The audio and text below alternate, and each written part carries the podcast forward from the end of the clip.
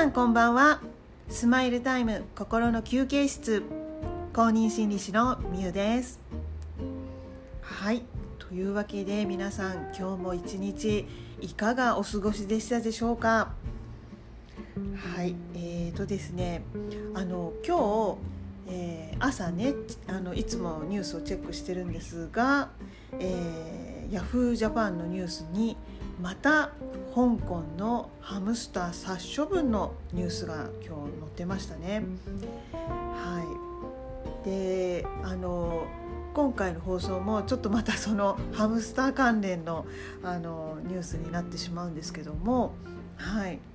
でこれまで、えー、殺処分反対運動として、えー、ネットでね署名活動が行われているっていうあのこともあの前回の放送で言ったと思うんですけども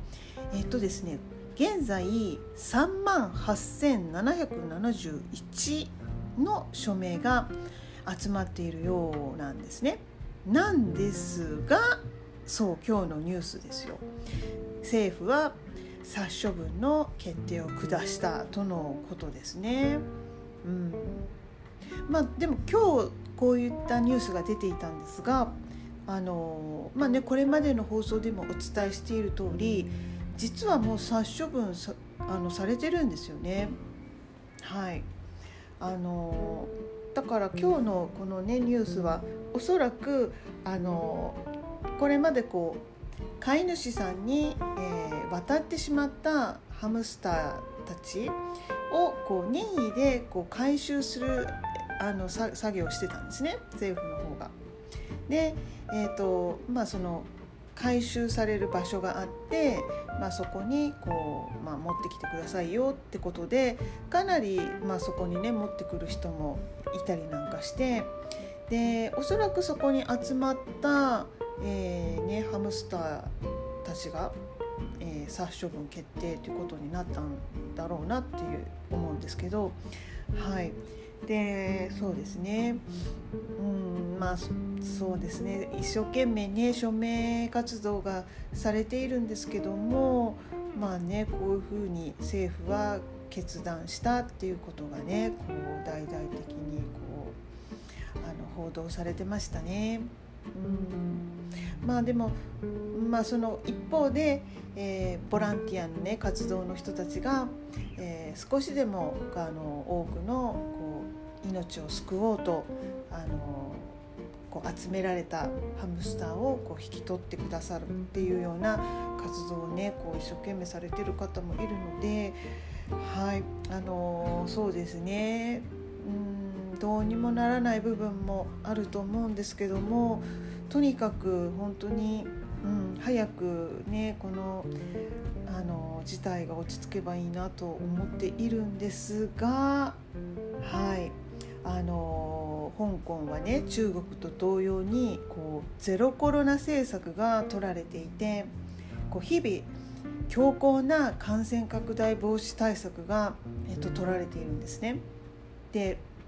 まあ、動物のハムスターもそうなんですけど、えっとね、人間の私たちもあの本当に厳しく取り締まりというか、ね、取り締まりっていうか別に悪いことをねしてないんですけどあのやっぱりねこう本当に一人でも感染者が出るとそのそこのその建物もうまるっとこうあのロックダウンされちゃって、えーと、もう全部強制検査みたいな形で、はい、あの対策がね取られているんですけどそれが本当にだんだん日々、えーね、強くなってきている厳しくなってきているっていう感じで、あのー、こうなってくると実際生活している私たちもこういつ、ね、自分の住んでいるあの居住地がねそういう風なロックダウンの対象になるかもしれないっていうのでねあの日々あのちょっとこう何て言うんですかこうドキドキしながらあのこう過ごしているっていう感じですね。はい、でそうですねあのこのねハムスター殺処分に対して、まあ、政府としては、まあ、この決定は、え、人道的な処分なんだっていうことを、えー、言ってるんですけども、うん、そうなんですよね。どう思われますか？皆さん人道的処分とのことなんですがこれだけ市民のね行動の自由を制限して、まあ、バスとかでこう圧力をかけているわけじゃないですか今。で、まあ、こういった現状でおいてこう本当にそもそも人道的もはや何をもって人道的っていうんだろうっていうのをもう思わざるを得ないというかね、はい、あの現地に住んでいると本当にこう何て言うんですかね。こ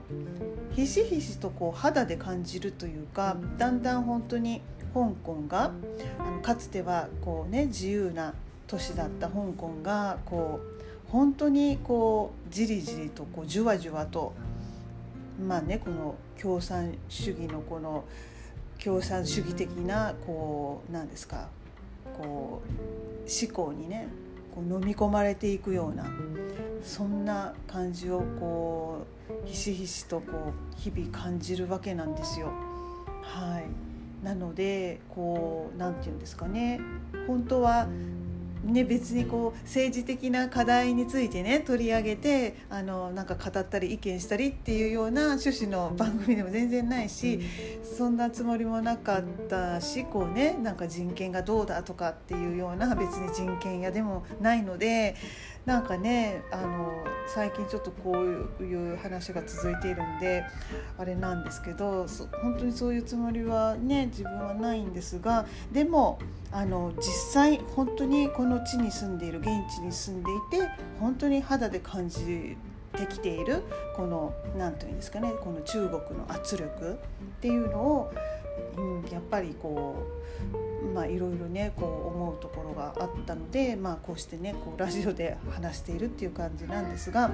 はい、あの香港にね在住されてる方もあの、ね、聞いてくださってるってことなんですがはい、皆さんはいかがあのお感じでしょうかね。多分あのだんだんね厳しくなってきてるなとかこんなに厳しくねすることないのになとかって思われてるんじゃないかなと思うんですが。はい。それからですね一つね本当にちょっと不思議だなと思うことがあってあの日本のねヤフーニュースとかを見ているとやっぱり中国のニュースがちらほらこうねあの出てるんですよね。うん、中国の国内でこんなことがあってこうだ現状がこうだみたいなのがなんですが香港のネットニュースとか例えばヤフー香港にこう行くとそのトップページにねこう表示されてるニュースを見ると中国関連のニュースって全然見られないんですよね見られないっていうか上がってないんですよトップページには。であの全くないわけじゃないですよあのちゃんとね検索してトピックを入れて検索すればあのまあねその情報は上がってくるんですがこの何て言うんですかホームページとかこう優先的にこう表示される、えー、ところには上がってこないんですよねなんだか不思議だと思いま思いませんか？でだから最近は本当にもうね香港、えー、市内のコロナのニュースとかあとなぜか台湾系のニュースが多いです。なのに香,、えー、香港じゃない中国のニュースが全然こう表示されてなくてで特にもうねあの、まあ、1週間後とちょっとしたらこう2月4日から北京オリンピオリンピックがね始まるのでもっとニュースでね取り上げてもいいと思うんですけどもなぜかこう全然ねトップでこう上がってこない情報がね上がってこない、うん、っていうのがなんかこう変だなって思っていて日本のヤフーニュースでは中国のニュースがこう見られるのに